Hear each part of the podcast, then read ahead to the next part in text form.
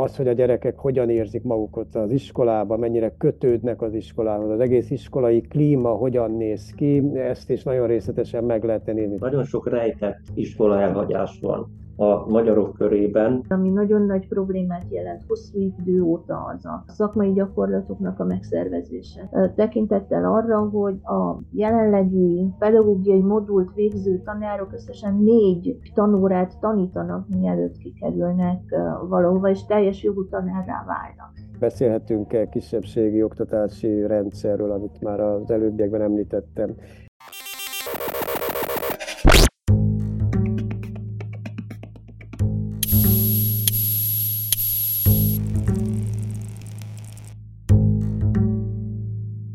Sziasztok! Ez itt az Átlátszó Erdély Podcast, az Átlátszó Erdély tényfeltáró portál podcast műsora. Én Kis Anna vagyok, az Átlátszó Erdély külső munkatársa.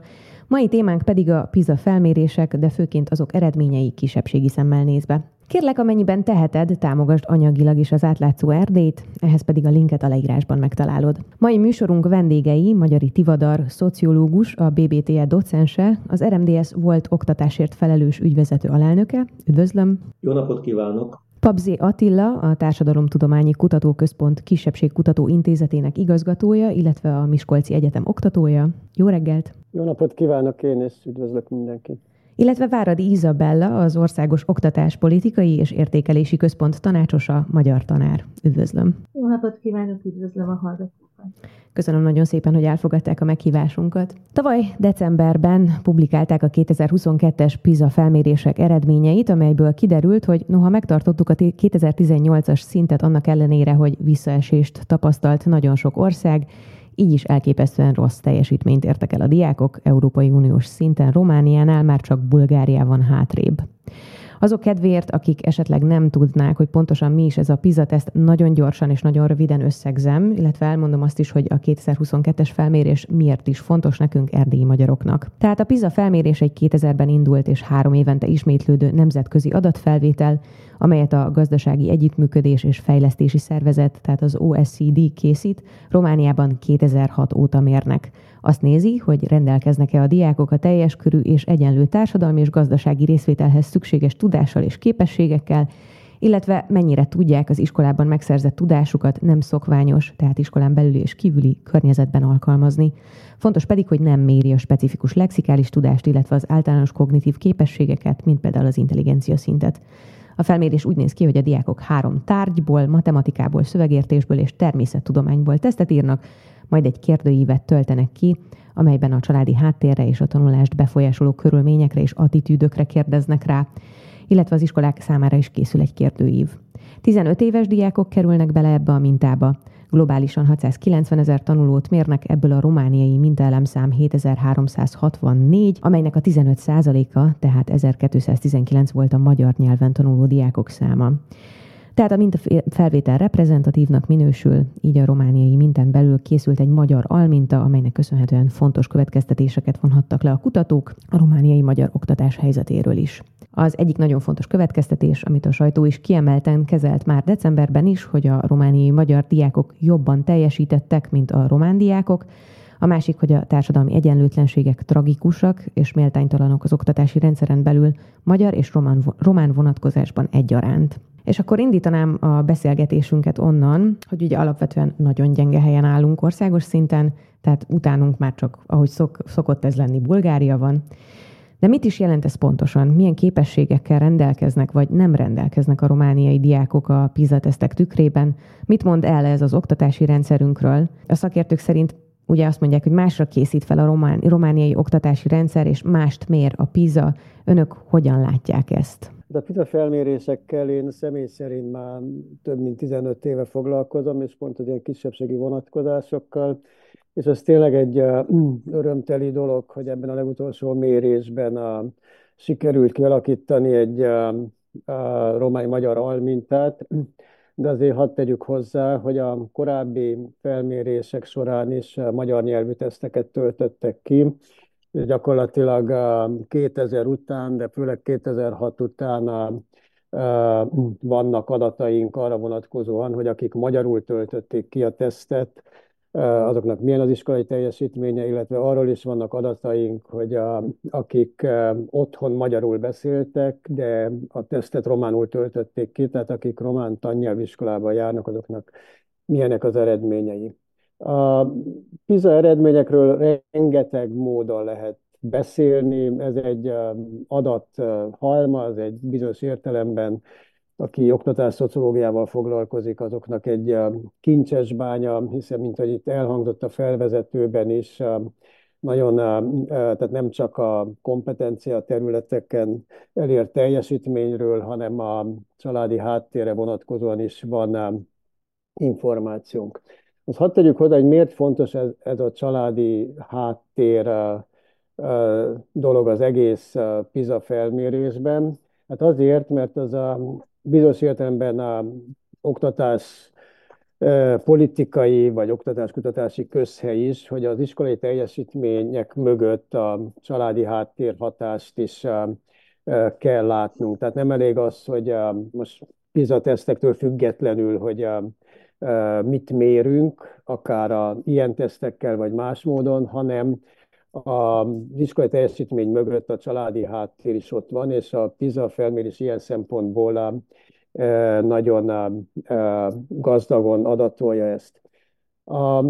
Az itt elhangzott tény, hogy a román oktatási rendszer, vagy a közoktatási rendszer viszonylag a, a hát legalábbis az európai lista végén kullog, ez valójában egyáltalán nem meglepő. Tehát aki ismeri a PISA adatokat, ez 2000 óta így van.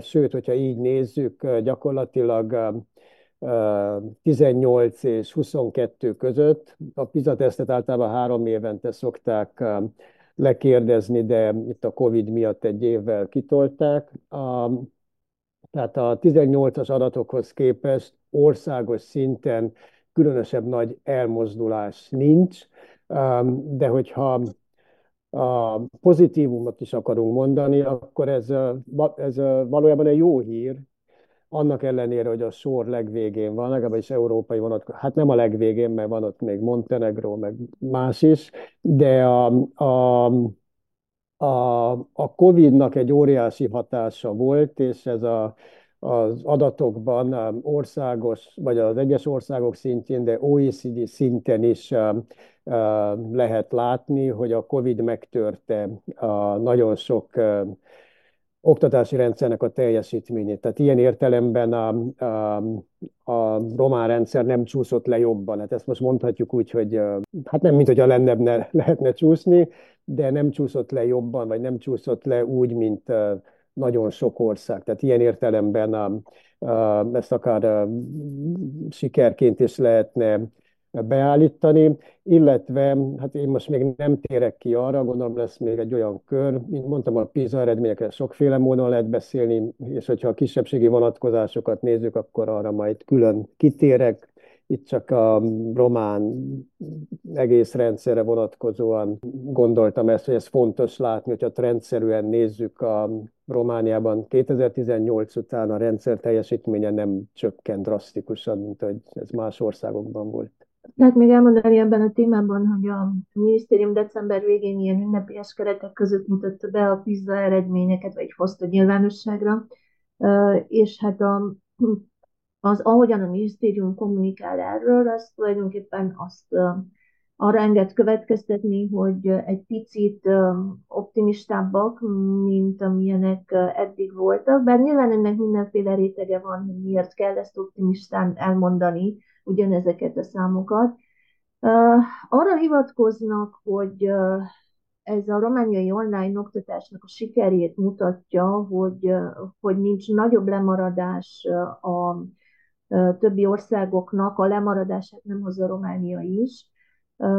Ezt úgy is lehet értelmezni természetesen, hogy egy helyben toporgunk, de annak is megvolt a veszélye, hogy sokkal, sokkal rosszabb helyre kvalifikálódjon Románia. Nem mint hogyha a PISA azért történne, hogy az országokat egymással versenyeztesse, tehát hogy önmagunkhoz képest is fontos figyelni ezeket a trendeket, változásokat, de azt is tudnunk kell, hogy mindig egy más és más generációt mérünk össze egymással, és itt mondjuk lehetett hatása annak is, hogy bár nem tananyagot mér a PISA alapvetően, de nagyon fontos, hogy a mostani 5-8 osztályos tanterveink például sokkal hangsúlyosabban fejlesztik azokat a kompetenciákat, amelyeket egyébként a PISA is mér.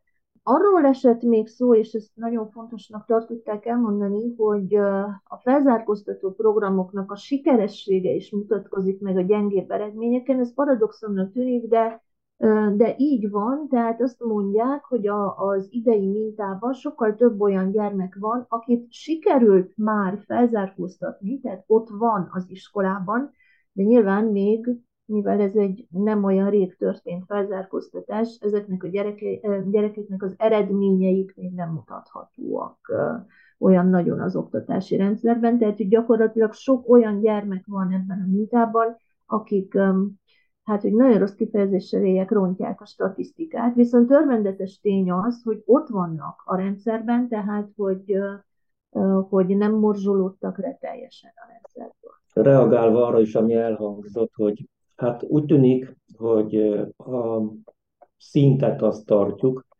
ez már csak azért is jó hír, mert ha egy oktatási rendszer rossz helyzetben van, vagy nincs jó helyzetben, akkor általában az lejtőn megy, mert tolja maga előtt, és szaporítja a problémákat, és általában hosszú távon, hosszabb távon csökken, és nehéz megállítani a lejtőn. Itt most én megértem, hogy a kormányzat örül annak, hogy nem rosszabbak az eredmények. De hát végül is egy, egy helyben toporgásról van itt szó.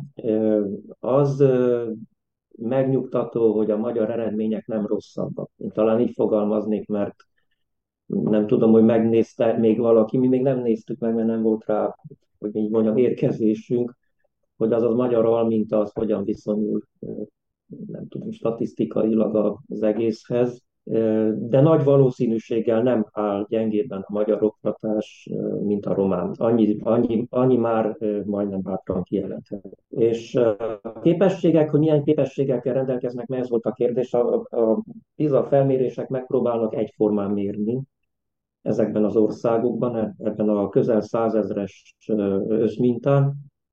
Tehát az éppen a jó összehasonlíthatóság véget, és uh, uh, itt nem csak az, uh, azt kell kijelenteni egy gyengébben szereplő ország esetében, hogy uh, úgy általában rossz, a, vagy gyengén felszerelt, vagy gyengén finanszírozott, alulfinanszírozott, stb. Sok a, sok a fel nem zárkóztatott tanulókorú gyerek, mint ahogy ez is elhangzott, hanem azt is meg kell nézni, hogy miben különbözik az illető ország oktatási módszere, oktatási szerkezete, mire helyezik a hangsúlyt.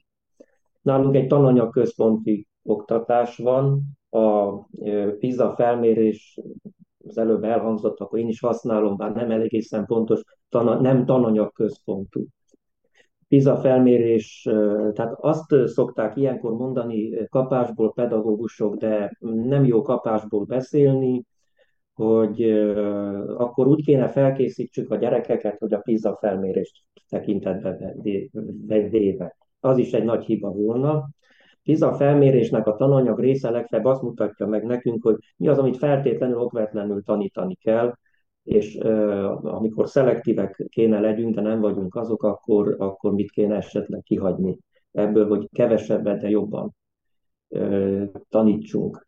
Tehát itt a román oktatásnak a tananyagával van egy strukturális probléma, a mennyisége, illetve az összetétele, és van, egy, van nyilván egy, egy céljait jelentő probléma, hogy mit akar elérni a tanulóknál, valamiféle tárgyi, akár lexikális tudást, ez évtizedek, vagy nem tudom, évszázadok óta, azt szoktam mondani, Kuzavod óta problémája a román oktatásnak, és sajnos az a tanügyi reform, amit a, nem a tavalyi, hanem a korábbi tanügyi törvény, tehát a 10 éves tanügyi törvény nyomán kellett volna tantervreform az egy felemásra sikerült reform. Tehát valahol félúton elakadt, és nem hozta meg csak nagyon kismértékben azokat a változásokat, amelyek szükségesek lettek volna. Hát, hogyha itt most már belementünk a, a tanügyi törvényekbe, akkor a következő kérdésem az ide is kapcsolódna. Ugye a, tavaly fogadták el az új tanügyi törvényt. Az én kérdésem az az, hogy volt -e egyáltalán szakmai indoka annak, hogy lecserélték. Ugye alapvetően, ha én jól tudom, akkor amúgy jónak tartották a 2011-es törvényt, Mit fog leginkább megváltoztatni az új tanúgyi törvény, és hát a tantervreform vagy a tanárképzés reformja segíteni elő azt, hogy esetleg a következő PISA felmérések eredményei jobbak legyenek? Én magamhoz ragadom a szót, mert nagyon röviden válaszolok erre, és akkor hagyom a tisztelt kollégáimat.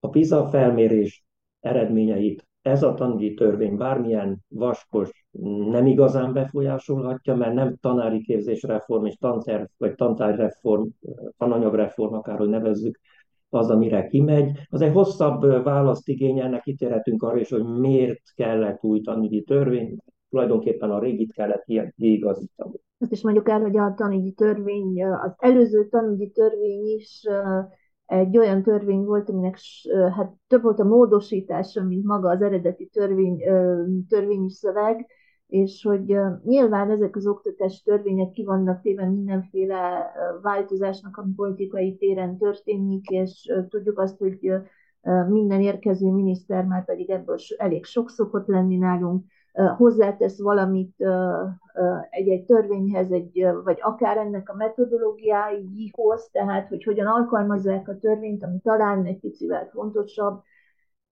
de hát nem hiszem, hogy a, a romániai oktatás az oktatási törvény miatt méltánytalan, vagy hogy egy törvény egyáltalán meg tudja oldani azt, hogy ez ne legyen méltánytalan. A Csíkszeredai és az udvarhelyi példák, esetek példázzák azt, hogy eszünk árában sem áll alkalmazni a törvényt, még akkor sem, amikor éppen előnyös lenne nekünk. Tehát egyszerűen nem, nem viselkedünk állampolgárként, nem vagyunk hajlandóak ö, oktatásmenedzserként sem, nem, nem hogy tanárként, de oktatásmenedzserként sem ö, azt tennünk, amit, ö, amit hát nagyon jól leírnak ö, arra vonatkozóan, hogy mik a szerepeink de ez a gyermek szövegértési kompetenciáit valószínűleg nem fogja fejleszteni. És ha, hogyha az igazgatója ismeri a törvényt, vagy nem ismeri, alkalmazza, vagy nem alkalmazza, az valószínűleg nem a PISA mérésen fog látszani, de sokkal inkább a, a tantestületnek a szakmai felkészültsége, a tanárképzésnek az eredményessége. Azon belül, ami nagyon nagy problémát jelent hosszú idő óta, az a a szakmai gyakorlatoknak a megszervezése. Tehát az, hogy hogyan tanulja meg a szakmát a leendő pedagógus az egyetemen. Tehát hogy valószínűleg ezekkel a, modulokkal, amelyekkel most bíbelődünk, ezekkel nem vagyunk nagyon eredményesek, tekintettel arra, hogy a jelenlegi pedagógiai modult végző tanárok összesen négy négy tanórát tanítanak, mielőtt kikerülnek valahova, és teljes jogú tanárrá válnak. Régóta mondom, hogy a címzetes státus az egyik legnagyobb rákfenéje a, a romániai oktatásnak, és emiatt a teljes, teljes HR politika, az, ahogyan egy tanár álláshoz jut, ki az, aki jogosult tanítani. Gyakorlatilag ez sokkal fontosabb, mint a, a szaktudásnak a mérése, vagy a, tehát a tanári jog, az, hogy, hogy mire van jogosultsága, az sokkal, sokkal előbbre való, mint az, hogy ő valójában mit tud, vagy hogyan tudja átadni a tudását, ami talán ennél is fontosabb. De a tanári szakma megbecsültsége is összefüggésben van azzal, hogy kik mennek ma tanárnak. Tehát, hogy ez is nagyon sokat javíthatna a helyzeten, hogy nem így igen nagy probléma van a továbbképzéseknek a terén, ahol szinte teljesen kizárt, hogy valamilyen disziplina specifikus képzést lehessen tartani. Tehát, hogy ennek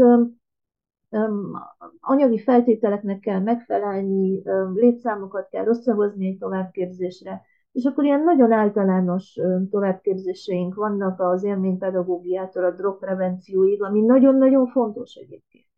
De az szinte lehetetlen, hogy olyan továbbképzést akreditáljunk, ami például arra vonatkozik, hogy hogyan fejlesztjük a gyerekeknek a szövegértési kompetenciáját. Tehát, hogy nem, nem segíti az előrehaladást ezen a téren.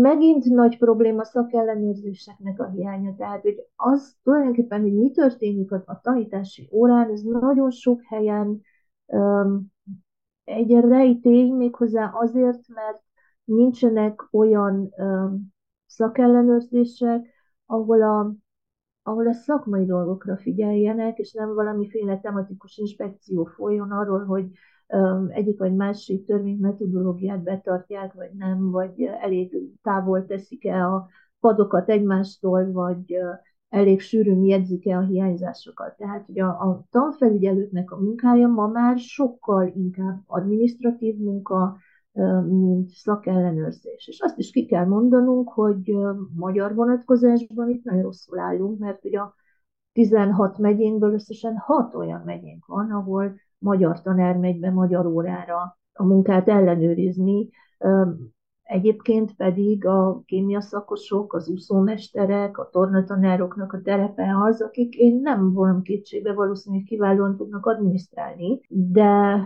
azt a munkakört, ahol szakmai tanácsot kellene adjanak a magyar tanároknak, azt valószínű, hogy ezt a felét nehezen tudják ellátni, és itt hozzá kell tenni, már csak annak kellene örvendeni, hogyha tényleg nem adnátok szakmai tanácsokat a magyar tanároknak, mert még ez is előfordul. És aztán beszélhetünk arról, hogy, hogy hogyan nevezik ki az igazgatókat, és az igazgatóknak a kinevezés, ez teljes mértékben rányomja a bélyegét egy iskolának a hétköznapjára.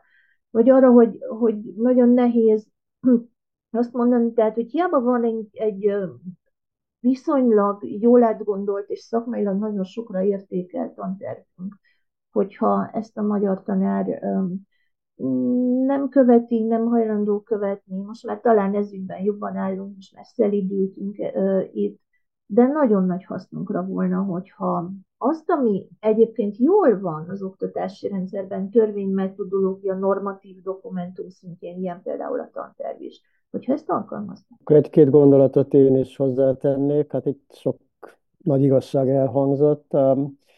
Picit összekapcsolnám a, a PISA eredményekkel, tehát a, az, hogy a jogszabályi környezet megváltozik, az elméletileg adhatna esélyt arra, hogy majd x év múlva, tehát a 5-6, általában 7-8 évet szoktak mondani, hogy egy jogszabályi változás az érdemben érezhetővé váljon az oktatási rendszeren belül. Csak Romániában ugye azt is ki kell mondani, vagy kell látni, hogy hihetetlen nagy a fluktuáció mondjuk a felső vezetés szintjén, nem tudom hány a tanügyi vagy oktatási miniszter volt, stb. stb. Tehát ezek mind-mind egy olyan a kaotikus állapotot idéznek elő, amely a, vélhetően nem tesz jót a, az, oktatási, az oktatási teljesítményeknek.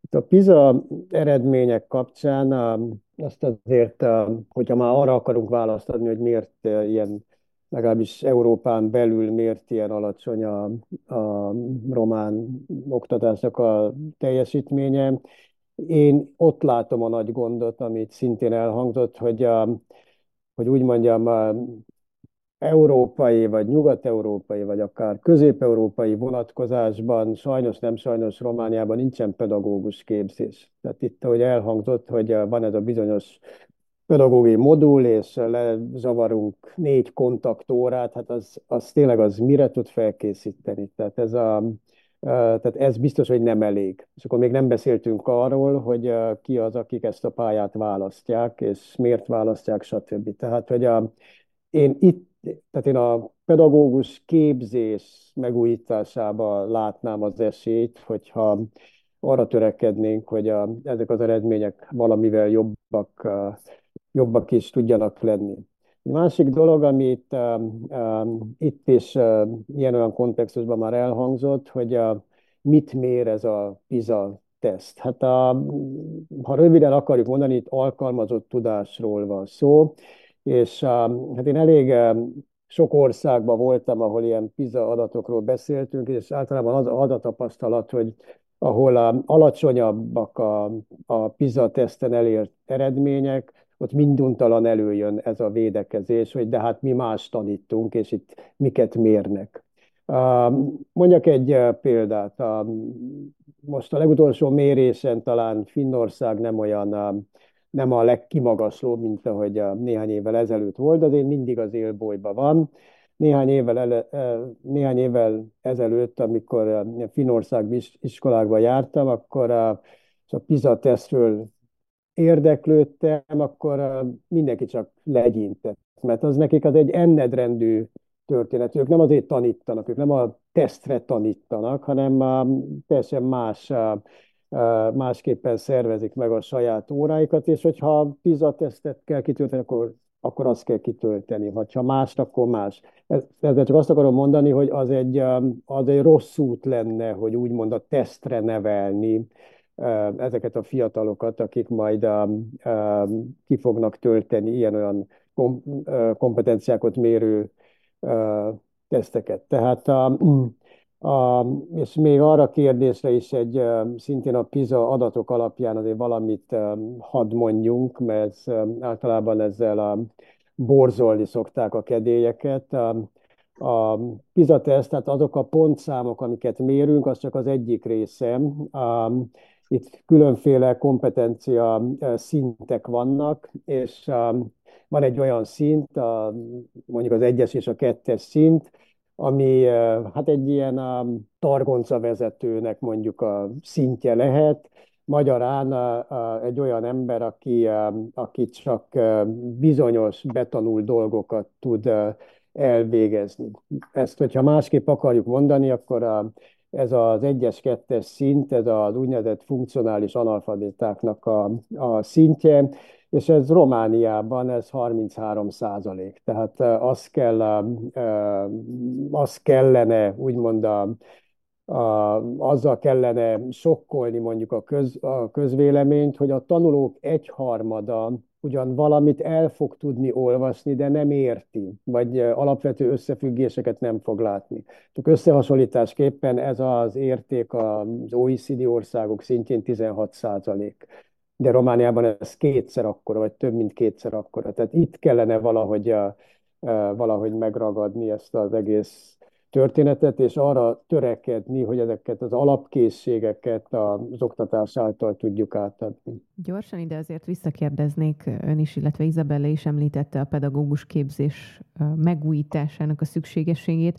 Az új törvény bővíti-e a pedagógus képzés gyakorlati oldalát? Nem, nem bővíti.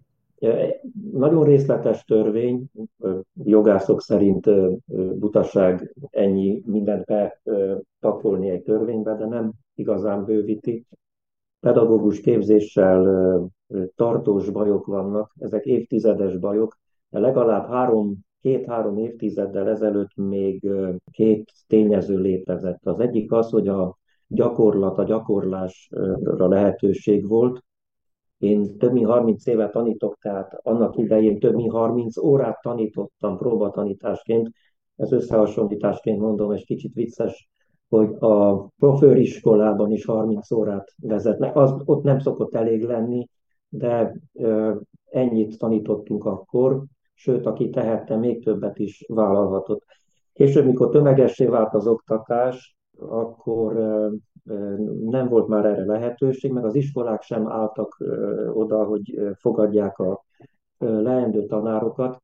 Én, mikor az egyetem rektor helyettese voltam, nekem, engem tájékoztattak olyan esetről, hogy fél órát tartott a tanárjelölt, mert olyan sokan voltak, hogy megtartott egy fél órát, és utána felállt, és átengedte a helyét egy kollégájának, aki folytatta az illető órát, és ennyiből oldották meg. Ezt, ezt a rendszert akkor eltöröltük, de nem tudtuk a négy óránál vagy a háromnál feljebb emelni.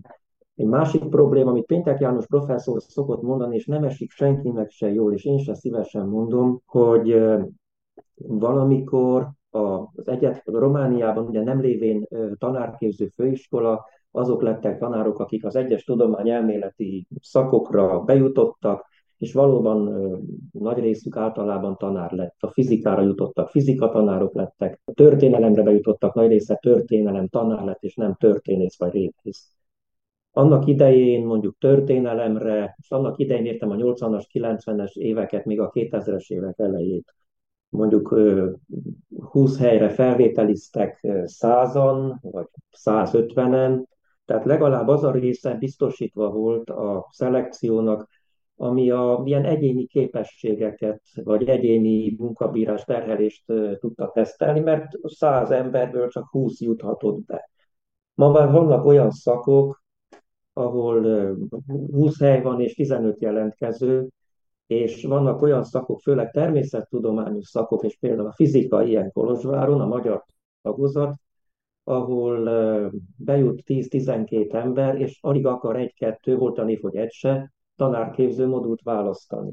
És emiatt tanárhiány is várható. Tehát rossz szelekció, rossz képzés, és ráadásul tanárhiány is leselkedik ránk, és amit Pauzi Attila mondott az előbb, az a 33 százalék, ami ugye a, a legalacsonyabb szint, az, az meg arra figyelmeztet, és nem csak az idén, hanem a korábbi eredmények is ilyenek, arra figyelmeztet bennünket, hogy a felzárkóztatás az nem az kéne, hogy jelents, amit most az új miniszter mióta van elővet, mint témát, amúgy jól tette, nem azt kéne jelentse, hogy az iskolából kimaradó, hiányzó, nem tudom, már hatodikoson lemorzsolódó tanulót kell csak felzárkóztatni, hanem, hanem külön kéne figyelni, csak ide is ugye hozzáértés és módszer kéne, erre a 33%-ra, mert nagy részt életmód, családi háttér és kulturális okai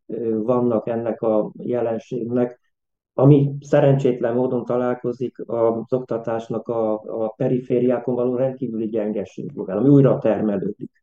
Tehát a falusi iskolákra gondoljunk, oda utoljára mennek el a tanárok, a leggyengébbek választják, egy tanár tanít hatféle tantárgyat, szinte mindenki ingázik, tehát az egész órarendsz, az iskola rendje a tanár autóbusz vagy kocsi menetrendjétől függ, tehát itt olyan dolgok ö, gördülnek előre és termelődnek újra, tehát olyan, olyan lejtőn megyünk lefelé, bár lassan, amiről nagyon nehéz visszahozni, és egyre nehezebb visszahozni a, a, a dolgokat. Jó, még mielőtt belemennénk ebbe a témába, lenne egy gyors kitérésem, illetve hát kinéznék egy kicsit az országból, Észtországra, már csak azért is, mert ő ugye az egyedüli kelet-európai ország volt, szocialista ország, aki benne van a top 10-ben gyakorlatilag már 2006 óta. Hogy tudott ott maradni ő, ahhoz képest, hogy a kelet-európai országok ennyire rosszul teljesítenek? Hát ennek nyilván sok oka van. A, én annyit tudok erről, hogy amióta a PISA vizsgálatok beindultak az első vagy a második forduló után, az észtországi iskolafejlesztésben, a, vagy a reform folyamatban nagyon intenzíven bekapcsolódtak a finnországi kollégák, és a, nyilván, hogy ezeknek a munkája, meg a tanácsai, azok visszaköszönnek abba, hogy a Észtország ilyen jól teljesít. Most a poén az, hogy Észtország a Finnországot is lekörözte, tehát nyilván nem lehet mindent arra fogni, hogy, egy külső tanácsadó, hanem a, a belső jogi környezet és a, szerintem az elköteleződés, tehát hogy komolyan veszik a különféle különféle méréseket. És itt um, egy gondolatot uh, mindenképpen még megosztanék, ezt a, néha ilyen lokális szinten is, de más szinten is ezt el kell mondani, hogy a, az ilyen típusú méréseknek a, nem az a célja, hogy a elnye-belnye, vagy ilyen típusú dolgokat a, tudjunk mondani, hanem ezeket komolyan kellene venni. Én azt szoktam mondani, hogy a, mindegy, hogy milyen eredményt kapunk, a lényeg az, hogy a belső pedagógiai, oktatásszervezési, finanszírozás és mindenféle az iskolához kapcsolódó folyamatokra figyeljünk oda. És ez, ér, ez érvényes egy konkrét iskola esetében is, ilyen, hogyha egy intézményi iskolafejlesztésbe gondolkodunk, de nyilván ugyanígy a rendszer szinten is ez nagyon fontos lenne, és akkor itt megint el lehetne kezdeni, hogy a, hogyha kisebbségi vonatkozásban nézzük, akkor a kisebbségi oktatást, a magyar nyelvű oktatást, ezt milyen mértékben tekinthetjük rendszernek, mert hogy folyamatokat úgy lehetne követni, hogyha valamilyen szinten ez a rendszerként is működne. Én úgy látom, hogy ugyan sokféle intézmény van, de mégsem tekinthetjük egy jól körülírható rendszernek. Múlt héten tartott a Kisebbségkutató Intézet egy kerekasztal beszélgetést, ahol a Kis Tamás két tényezővel indokolta azt a jelenséget, hogy miért teljesítenek jobban a magyar gyermekek a románoknál, úgyhogy átérnék egy kicsit a beszélgetésünknek erre az oldalára. Az egyik ugye az volt, hogy a magyar tanulók körében sokkal nagyobb a lemorzsolódás, tehát sokkal többen és hamarabb esnek ki a rendszerből, mint a román oldalon, illetve az, hogy a magyar középosztálybeli családok alapvetően több gyermeket vállalnak, mint az ugyanilyen státusban lévő román családok. Önök látnak-e még bármilyen egyéb okot, amivel ez a jelenség magyarázható? Hát egy dolgot azért mindenképpen én hozzátennék, és elnézést, hogy megint magamhoz ragadtam a szót. A, a, mint ahogy a legelején a beszélgetésünknek elhangzott a izamérés során a, egy ilyen, tehát a családi háttérről is szereznek információt.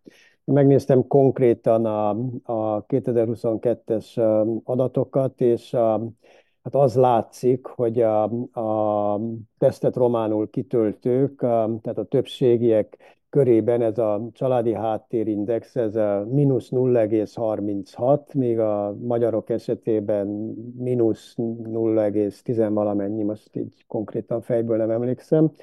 Ez egy olyan index, ami, ami tehát a, ez a mínusz azt jelenti, hogy az OECD szint alatt, ez, ez önmagában nem meglepő, és hát ez azt jelzi, hogy a, a a tesztet magyarul kitöltők, tehát a magyar almintán belül a, tehát jobb családi háttérből származnak azok, akik a, a mintába bekerültek. És a, a, azt is a, kihangsúlyoztuk már egyszer-kétszer, hogy ezeket az iskolai teljesítményeket a családi háttérrel a, a, szokták magyarázni, és így érdemes megnézni, hogy a, ez hogyan a, viszonyul. Tehát az egyik fontos ok, a, és ez végül is olyasmi, amit Kis Tamás is mond, mert az lenne a nagy kérdés, hogy miért van az, hogy a magyar diákoknak úgymond nagyságrendekkel jobb ez a családi háttérindex, mint a, a, mint a román többségnek. És akkor itt lehet, hogy az is van, amit a Tamás említett, hogy a nagyobb mértékben morzsolódtak ki a, a magyar nyelvű iskolarendszerből, ami, hogyha így van, akkor ez szintén megérne egy misét, hogy ez miért van az, hogy a magyar rendszerből nagyobb mértékben morzsolódtak ki, és azok kik azok, stb. stb. Tehát ezt is meg lehetne nézni.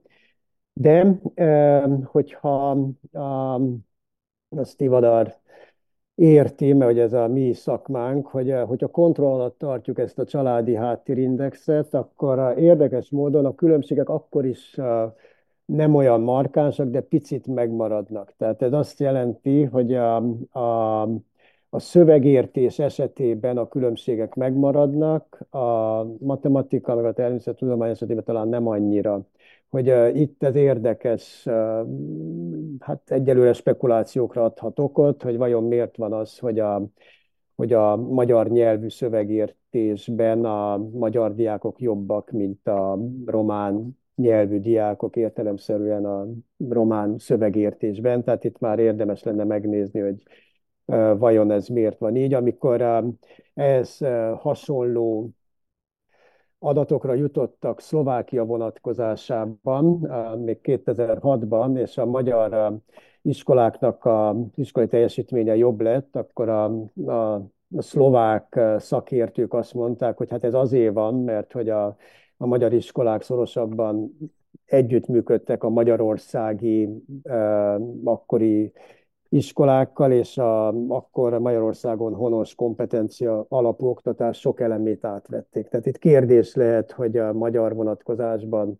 Erdélyben ez miért van ez, a, ez az eltérés. Én arra gondolok, hogy igen, ahogy Attila mondta, hogy a kontroll alatt tartjuk a ezt a változatot családi háttér, akkor kisebbek a különbségek, viszont ha nagyon, ha mind kisebbek a különbségek, akkor egy idő után feltevődik az is, hogy reálisak ezek a különbségek, vagy csak egy ilyen elhanyagolható, vagy éppen a minta, mintából ered. Nekem van egy feltételezésem, Tamást is hallgatva, amikor ez elhangzott, hogy a magyar oktatásnak a szerkezete másabb, mint a románnak. jobban kedvez, idézőjelben értve a lemorzsolódásnak, vagyis kevésbé tudja tovább vinni. Gondoljunk csak arra, hogy mennyire súlyosabb az elméleti középszintű képzés a magyar oktatásban, mennyire arra felement az utóbbi időkben az iskola szerkezet. És nyilván akkor kevesebben tudnak tovább menni. Tehát a, amit mi mértünk annak idején, mikor még az RMDS-nél dolgoztam, a lemorzsolódásnak a konkrét eseteit, az azt mutatta, hogy, hogy nagyon sok rejtett iskola elhagyás van a magyarok körében, tehát olyan értelemben, hogy tíz osztályt csak papíron végzik el, ugye, mert az, az iskola elhagyás az a kötelező, adott országban kötelező ö, oktatási szint elérését jelent, és egy bizonyos keresztmetszetben mérik, azt hiszem 24 éves korban. Ki tartott, vagy ki nem tart még ott, hogy elvégezte volna kötelező oktatást. Nagyon sok olyan ö, magyar nem kerül be a statisztikába, mert tovább megy, de valójában csak papíron átlögdösve tanárok által végzi el mert az iskolák, iskolai szerkezet olyan, vannak erről híres megyék, Maros megye például ilyen, ahol elég nagy a magyar populáció, hogy egy nagyon széles skáláját lehessen nyújtani a különböző profilú középiskoláknak. Hát ilyen Kolozs megye is, és Bihar, és Székelyföldi megyék már változatosabbak ebből a szempontból. Ugye a magyar oktatás erőt teszem Attilára reagálva rendszer, nagyon sok szempontból lehet rendszernek nevezni, de működésileg nem rendszer, és azt ki kell mondani, sose volt ez kedves azoknak, akik engem hallgattak, hogy nem adminisztráljuk autonóm vagy félautonóm módon ezt az oktatást. Az, az egész románi oktatás nagyon centralizált, nagyon bürokratizált, és legfeljebb magyar, valamennyire magyar kézbe van ennek az oktatásnak a beintegrálása főleg iskolai igazgatók lázas és jó munkájára gondolok, de nem nincs egy, nincs egy adminisztrálás. Az, hogy képviselet van, igen, akár politikai, közpolitikai szinten az megvalósul, de sajnos önálló igazgatása nincs ennek a rendszernek. Igen, hát ez az adat, ez nekem sem azt mutatja, hogy itt most rögtön pesgőt kell bontanunk, és legyünk komolyak, hogy ez a ez az információ jól néz ki egy szalagcímen. Tehát, hogy tényleg szükség van arra, hogy elhitessük magunkkal azt, hogy, hogy a mi oktatási rendszerünk, hogyha már erről beszélünk, akkor, akkor jobban működik, mint a, a román, vagy hogy egyáltalán mi okosabbak vagyunk a többségnél. Tehát, hogy ezt szeretjük ezt hinni magunkról, és, és egyezünk meg abban, hogy a magyar ember ezt egyébként így is gondolja ezeknek az érzéseknek, érzelmeknek a, a, és viszonyulásoknak a fenntartására a közgondol, közgondolkodásban óriási nagy szükség van. Egyrészt vissza, visszamutat arra, hogy választja vagy nem választja a magyar szülő a magyar iskolát, és mondjuk ki azt, hogy ezzel azért nem érdemes nagyon vitatkozni, mert hogy végülis előnyünkre van ez az info, azt üzeni a, a magyar szülőnek, hogy a magyar gyermek magyar tagozaton jobban állja meg a helyét, mint román tagozaton, és az a magyar gyermek, aki román tagozatot választ, az viszont nem boldogul, nem fejlődik kellőképpen, és e, erre, erre vonatkozóan is mondtak le következtetések. Ugyanakkor a, a magyarországi adatokkal való összehasonlítás az azt is mondja a határmenti megyéken, megyékben, ahol, ahol ez egy jelentős probléma, hogy hát oda hát nem csak a románt lehet megúszni, hanem talán az eredmények is jobbak. És ez nem feltétlenül szolgálja a, a, az erdély magyar oktatás érdekeit, hogy ezek a gyermekek ne itthon folytassák a tanulmányt. De az az információ, amit igazán érdemes ebből leszűrni, az az, hogy a jelek szerint a 15 éves magyar diákok, azoknak nagy része nem magyar tagozaton, jó, jelentős része nem magyar tagozaton folytatja a tanulmányait, és ez az az információ, amivel nekünk igazán foglalkoznunk kellene. Magyarázható nyilván a szakiskoláknak a hiányával, és azzal, hogy ott, ahol tett szorványban egyértelmű az, hogy minden magyar gyermek egy elméleti liceumba kényszerül be, és, és ott tanul, akár oda való, akár nem, illetve hogyha nagyon nem bírja meg azt a szintet, akkor ezekkel a gyermekekkel 15 éves korukban én valamilyen román nyelvű szakiskolában fogunk találkozni, és ott nem azért lesznek kevésbé eredményesek, mert nem segítik az integrációjukat román nyelven, hanem azért, mert ők egyébként is kevésbé eredményesek lettek volna. Többen viszont arra a jelenségre érdemes figyelni, hogy ott, ahol van is szakiskola, ez például a Székely megyékre, Margitára nagyon jellemző jelenség, hogy a szülő inkább választja azt, hogy román tagozaton tanul a gyermeke tovább középiskolába, ha már nem jutott be a magyar elméleti liceumban, tehát egyezünk meg, hogy ezek még jó képességű gyermekek lettek volna, inkább román tagozaton, mint szakiskolában, mert olyan szinten elutasítja a szakiskolában való ö, tanulásnak a, ö, a lehetőségét. Az, hogy a PISA önmagában nem méri a kisebbségnek a többséghez való viszonyát, ez nem véletlen a PISA-nek, ez nem célja. Itt az történt a, a Kisebbségkutató Intézetben, hogy ezekből az adatokból kiindulva egy ilyen más célú, vagy alaposabb, vagy más irányú összehasonlítás mérés történt, de ez például a disziplinának a, a fejlesztésére mérésmetodikai szempontból, docinológiai szempontból semmilyen, semmilyen eredménnyel nem, nem szolgál. Mondjuk érdekelne olyan vonatkozásban, hogy itt lehetne akár a tanterven, tananyagon picit igazítva, igazítani, anélkül természetesen, hogy most ilyen külön edzőközpontokat hoznánk létre arra, hogy a PISA-ra felkészüljenek a gyermekek, mert tudjuk, hogy vizsga, vizsgák előtt ez történik, hogy gyakorlatilag a nyolcadik osztály második felében más nincsen, csak egyik tesztet a másik után oldatják a tanárok a, a gyermekekkel, és nem győzzük hangsúlyozni, hogy ez mennyire kontraproduktív. Egyébként pedig ez az összehasonlítás is érdekes, amit Kis Tamás fölvett, hogy az emberek szeretik összehasonlítani a PISA eredményeket, a nyolcadikos és, és a, az érettségi eredményekkel, az érettségi vizsgák eredményeivel, pedig ezek a vizsgák nem objektívek. Hát itt most nagyon fontos volna két külön mérési módszerként kezelni a nyolcadikos vizsgát és az érettségét. Az egyik az egy alapkompetenciákat mérő záróvizsga, a másik pedig egy alapvetően még a régi tantervre alapozó, tehát valóban tudásközpontú, ismeretközpontú, nagy eszékben gondolkodó, tehát meglehetősen szubjektív mérés.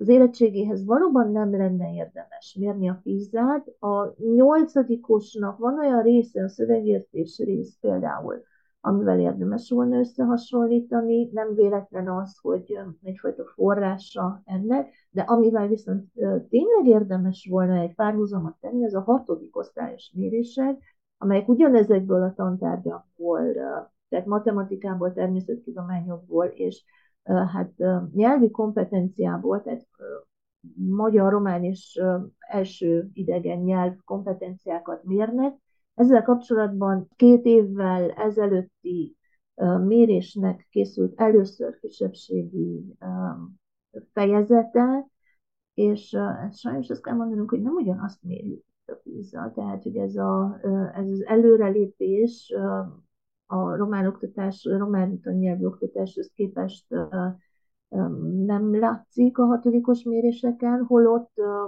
ahhoz nagyon hasonló célú, nagyon hasonló feladatokon alapszik, nem egy mintán történik, hanem a teljes hatodikos populáción, tehát hogy érdemes volna ezekkel a mérésekkel foglalkozni, összevetni, és azért is, mert hogy itt bizonyos kódrendszer van, ugyanúgy egyébként, mint a PISA-nál, és ezek a kódok minden gyermek, minden kódja látható ezekben az eredményekben, és azt is látjuk visszintesen, hogy melyek azok a típusú kérdések, amelyekre nem tudnak válaszolni a gyermekek. Tehát, hogy például ott tartunk, nem kell meglepődni a PISA-nak az eredménytelenségén, mert hatodik osztályban, ugye ezek 13 éves gyermekek, tehát két évvel korábban azt mértük, hogy ő egy magyar nyelven feltett kérdés alapján egy magyar szövegre vonatkozóan nem képes kiírni két kulcs szót egy szövegből. És ebben bizony, hát jobb szinten kellene, hogy álljunk.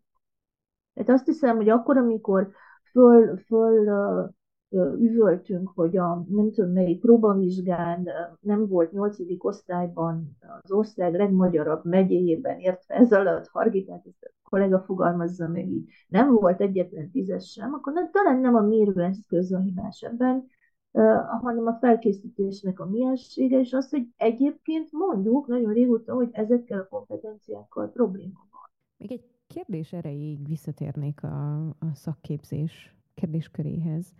Ugye ez RMDS kb. két éve hirdette, hogy most már annyira széles a magyar nyelvű szakképzés kínálata, mint a román nyelvűé. Mégis akkor miért nem vonzó a magyar diákok számára az, hogy, hogy magyar nyelvű szakképzésbe menjenek, hogyha nem jutnak be elméleti liceumokba? Hát nehéz ezt megmondani. Valószínű, hogy ilyen minta járványszerűen terjed. Nem emlékszem arra, hogy azt mondták volna, hogy ugyanolyan széles a... Ha mondták, nem jól mondták, mert nem ugyanolyan széles. Én most, hogy ne beszéljek sokat, egy példát mondok, és megint Maros megye jut eszembe, de nem mintha rá be, be, bele akarnék talpalni ebbe a megyébe. Maros megyében minden évben óriási nyomás van tanfelügyelőségre, minisztériumra, mindenkire, aki valamit tehet, vélt vagy valós szereplője ennek a, hogy lehetőleg annyi elméleti, elméleti, középiskolai hely, tehát beiskolázási szám legyen a következő kilencedikesek számára a megyében, ahány nyolcadikos végez. Ezt egyik megyében sem csinálják, mert általában úgy tervezik meg a kilencedik osztályos létszámokat szinten, Persze vágnak belőle, vágtak sokáig, mert nem volt pénz az országban, főleg 8-10 évvel ezelőtt ez állandó probléma volt, de hát volt egy demográfiai fogyás is. Általában a 80-85 százalékát tervezzük tovább vinni általában a nyolcadikosoknak, lévén, hogy egy részük románba megy tovább, tehát a legnagyobb román iskola választás az középiskolai szinten van, egy részük pedig más megyékbe. Maros megye esetében például sokan mennek udvarhelyre, mert olyan régiók vannak, amelyek közelebb esnek udvarhelyhez, mint, Marosvásárhelyhez. És állandó nyomás van, állandó petíciózás, állandó, hogy még egy, még egy osztály induljon, ne szűnjön meg. Ugye beindítottak, be akartak indítani, de végül osztályok számát tekintve beindítottak egy új elméleti liceumot vásárhelyen a jogi bonyodalmakkal küzdködő római katolikus liceumot, annak ellenére, hogy Segesvári magyar tagozat, Ludasi és más, ahol még létezik, vagy lé, Dicsőszentmárton megszűnőben van, egyszerűen tiltakoztak ezzel. Csak ez nem ment át, mert ezzel nem lehetett kampányolni. Tehát ö, ö, súlyos hiba volt, hogy mondjam, népszerűségi és szavazat maximálási okokból bármilyen pártra vonatkozik ez beleértve az RMDS, engedni ezeknek a nyomásoknak, és ne valamilyen más alapra helyezni a beiskolázási számokat például. Most egy példát mondtam, nagyon sok oka van ennek, de az egy részletes beszélgetés, és sok minden nem is ismerünk le, kéne teszteljük a feltételezéseinket. A PISA felmérések egyik nagyon fontos következtetése továbbá, hogy ugye a Romániában elképesztően méltánytalan rendszerben működik az oktatás, erről már nagy részben esett szó. Tehát aki bármilyen okból kifolyólag hátrányos helyzettel indul, annak semmennyire nem segít felzárkózni. Meghatározó, hogy az adott diák milyen családi és anyagi háttérrel rendelkezik, mert noha az oktatás ugyan ingyenes, ez valójában nem így van. Ad-e választ erre az új oktatási törvény, felszámolja, vagy próbálkozik el abban, hogy felszámolja ezeket az egyenlőtlenségeket. Hogyha nem teljes körülön, akkor miként kéne ezeket kipótolni? A törvény kevesebbet szól erről, de voltak és vannak kezdeményezések a országos szinten, tehát minisztériumi szinten. Most ugye a legnevezetesebb azok felzárkóztatási kísérlete, akik kiesnek az iskola rendszerből. Tehát a korai iskola elhagyók elsősorban, de ez a társadalomnak egy nagyon kis szeletét, a legszélét jelenti. Sokkal nagyobb szelet, és az a korábban említett 33 százalék alap, vagy anal, funkcionális analfabetizmus szintjét jelentő 33 százalék mutatja, hogy sokkal szélesebb ez a réteg, tehát az a réteg kiterjed azokra is, akik nem feltétlenül létminimum alatt élnek, vagy valahol teljesen el, az Isten háta mögött, vagy társadalomnak a legszélén, hanem közben ott vannak, és nap mint nap boldogulnak, csak nem tudásközpontú, meg tanulásközpontú a kultúrájuk. Ezt a, azt a réteget, amelyik ö, tovább viszi, ö, vagy hogy mondjam, azt a Romániát, amelyik tovább viszi a, ezt a réteget, azt ma is megtapasztaljuk. És magyar vonatkozásban azért tűnik erkölcsileg, politikailag, meg egyébként szociológiailag semlegesebb, azért tűnik borzasztónak az utóbbi évtizedek fejleménye, vagy Kis Tamás szokott fogalmazni, a magyar középosztálynak az az előnye, ami akár egy politikailag, erkölcsileg egy ilyen ö, magyar felsőbbrendűségi tudatot is adott a közösségnek, az megszűnt. Tehát a, az, hogy nekünk van középosztályunk nagy, és a románoknak meg elvétve, vagy csak nagyobb központokba, az lassan eltompult. Még megvannak ezek a különbségek, de annyira relativizálódtak, hogy már erre nem, ebben nem kapaszkodhatunk.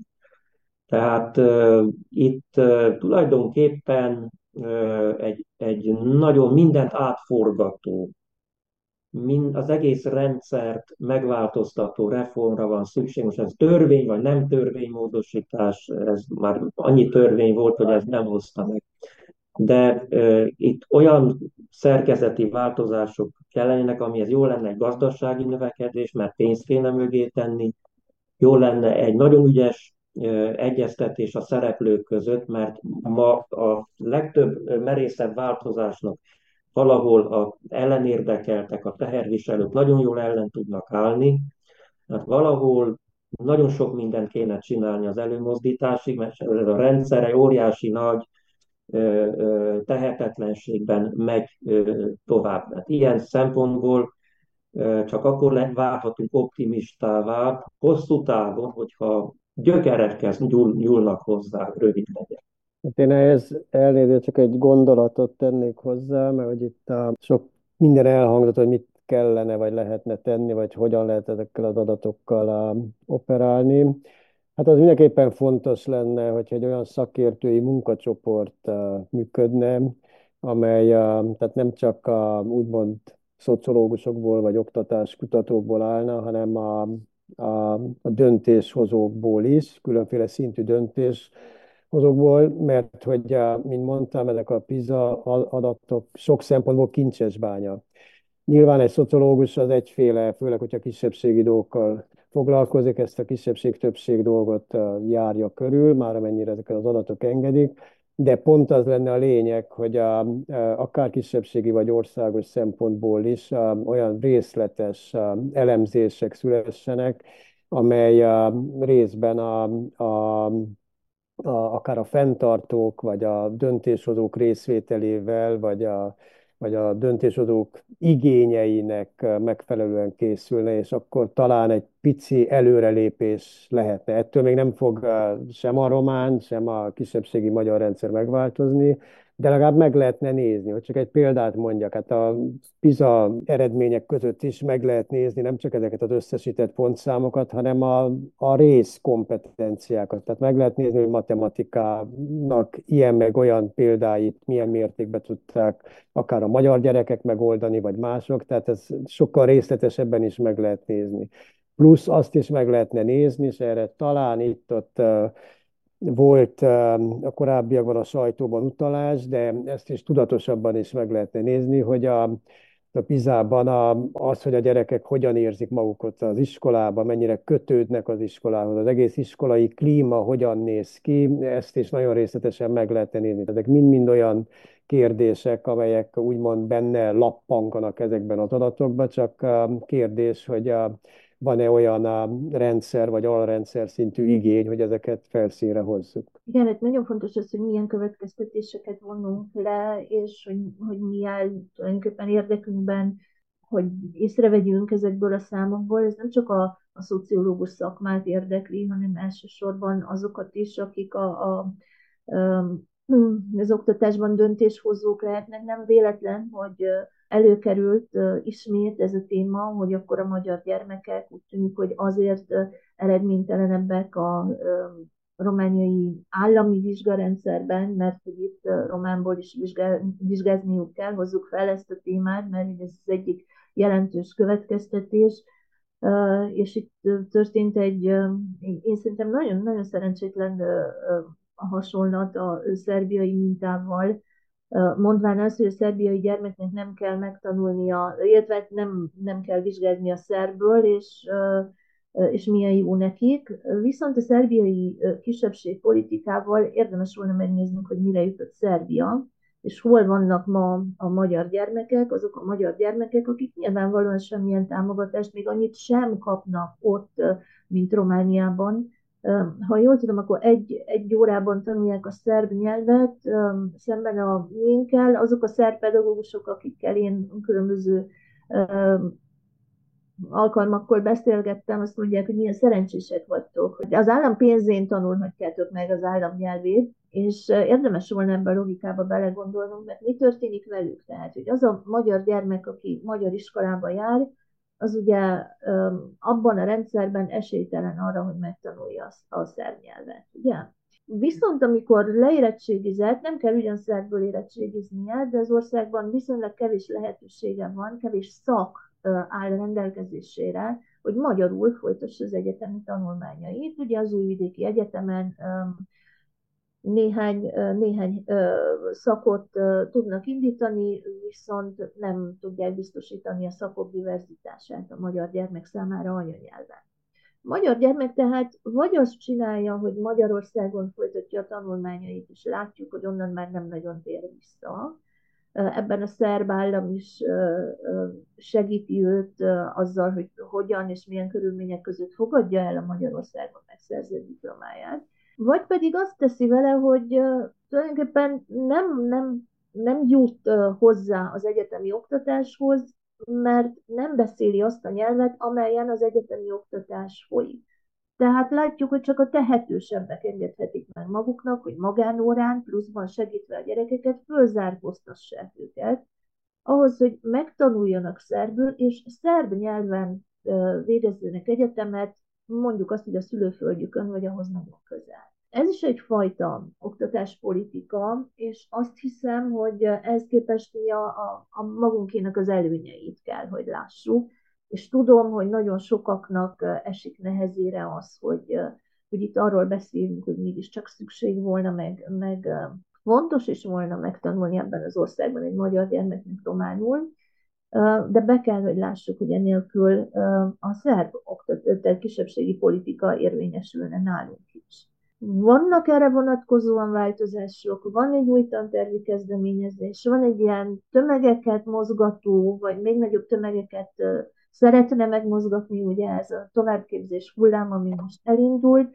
Nagyon várjuk ennek a ennek az eredményeit, és nem tudom, hogy mitől fogunk hirtelen megtáltosodni ebben az ügyben. Ez egészen biztos, ahogy én ennek a továbbképzés hullámnak a tananyagát végignéztem, és a tanárok reakcióját követem, hogy hogy nem ettől lesz majd a jelentős fejlődés. De tény, hogy erről nem szabad lemondanunk, azt viszont Fontos hangsúlyozni, hogy ezzel a kutatással is még egy érv van a kezünkben arra vonatkozóan, hogy azonosítsuk a problémát. Tehát ugye a probléma, hogy néhány év a sajtó, azt hiszem két évvel ezelőtt a sajtó szerette fölkapni, hogy milyen kevés a tízes a, a nyolcadikos záróvizsgán, csak azt nem láttuk meg, hogy ehhez viszonyítva, hogy 95%-os promovabilitás magyarból amellett milyen kevés a tízes, viszont románból az 50%-a megbukott, és akkor mindenki a magyar tízesekkel foglalkozott. Na arra viszont egy ilyen összehasonlítás, ami most történt a kisebbségkutatóban,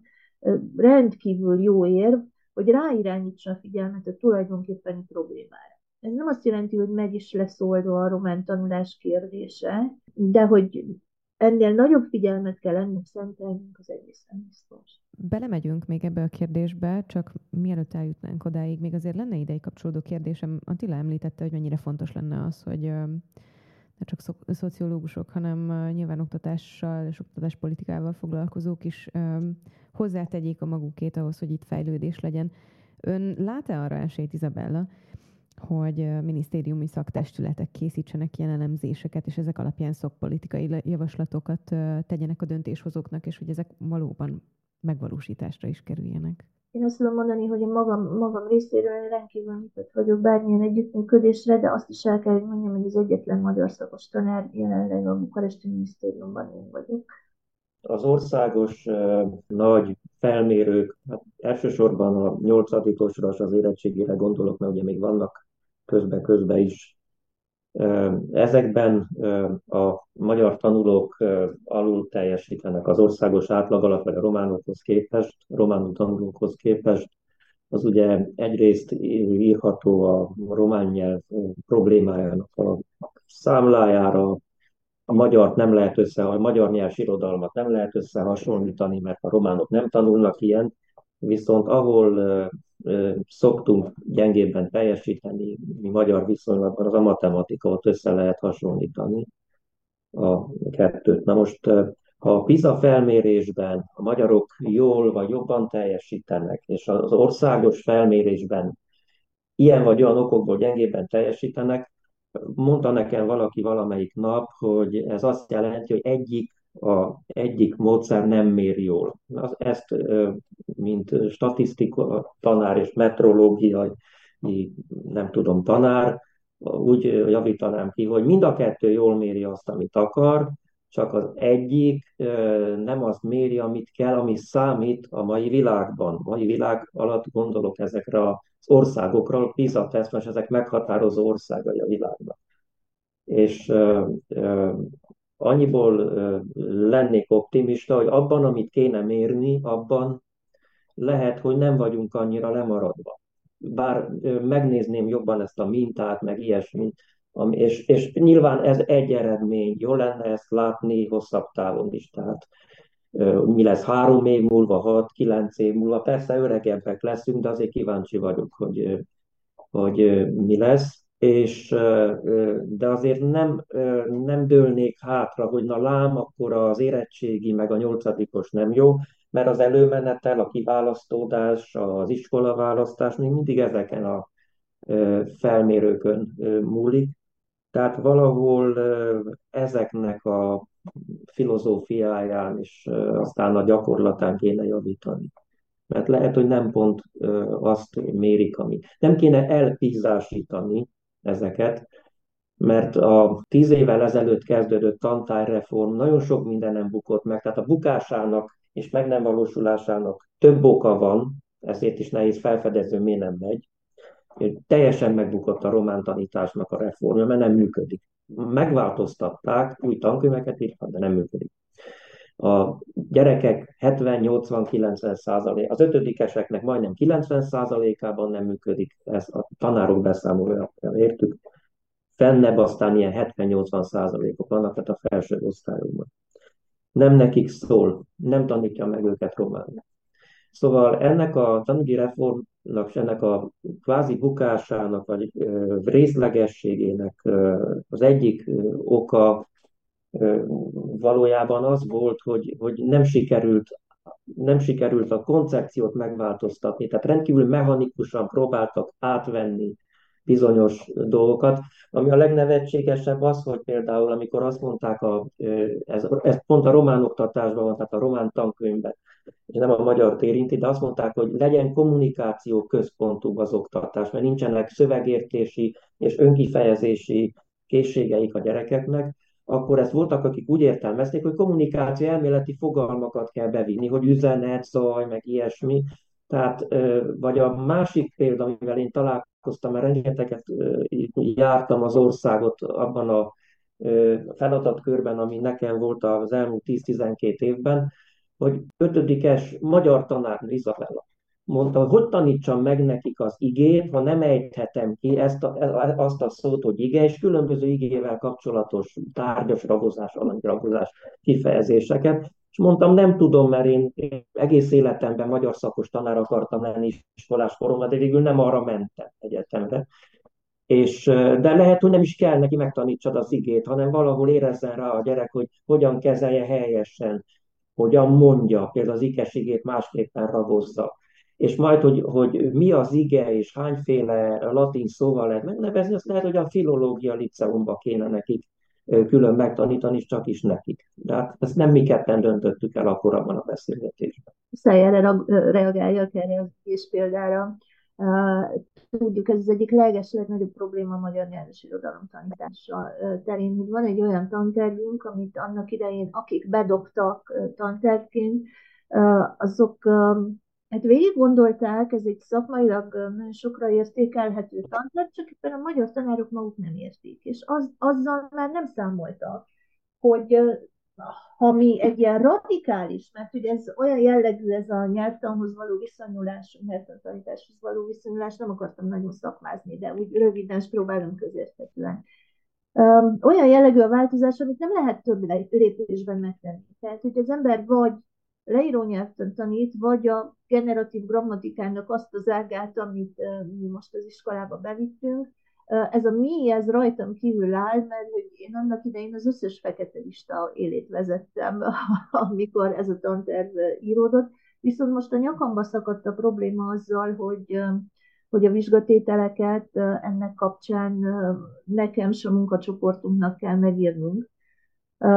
Tehát a probléma ezzel az volt, hogy nem követte ezt a tantervet egy masszív és eredményes továbbképzés hullám, és akkor, amikor azt mondom ilyen nagyon nagy általánosságokban, hogy baj van a továbbképzések akreditálásával, hát el kell mondjam azt, hogy három éve küzdünk, mint Jean d'Arc, egy magyar nyelv és irodalom tanterv jó, továbbképzés jóváhagyatásával, és hol az egyik, hol a másik erre abilitált intézmény dobja át a döglött macskát a másik térfélre. Most éppen a minisztériumban várjuk azt, hogy összegyűjjenek hárman, akik tudnak róla valamit mondani. Egy román nyelven megírt egész tananyag és egész dokumentáció ra kellene, hogy rábódítson már végre valaki, ahhoz, hogy a magyar tanárok így hét évvel azután, hogy a tantervet tanter, ez szerint a tanterv szerint tanul, tanítaniuk kellene,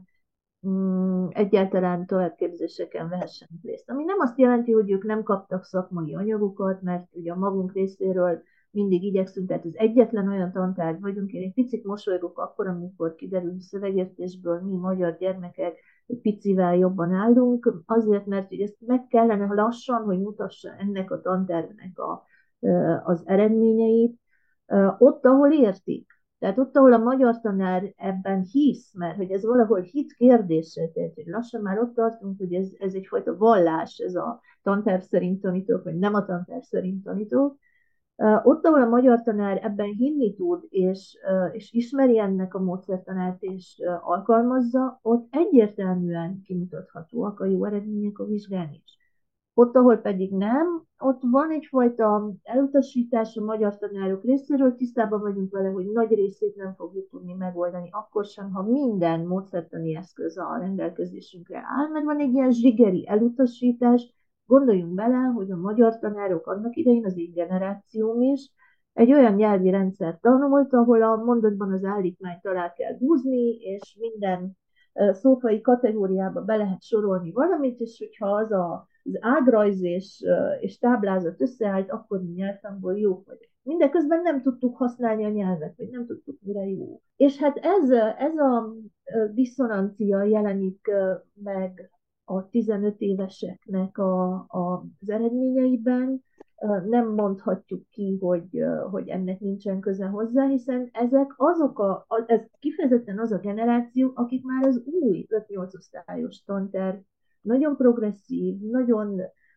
nagyon nagy változást hozó, és egyébként jó eredményeket is, hát hogy mondjam, borítékolni lehetett volna ennek a tantervnek a mentén, hogyha ezt jól alkalmaztuk volna. Na most a legnagyobb probléma az, hogy hogyan fogjuk megtanítani végül is a magyar tanárokat, hogy végre egy hét évvel azután valamennyien alkalmazzák, mert a statisztikát az segíti, hogyha ki tudjuk mondani, hogy valamennyien jól alkalmazzák ezt a tantervet.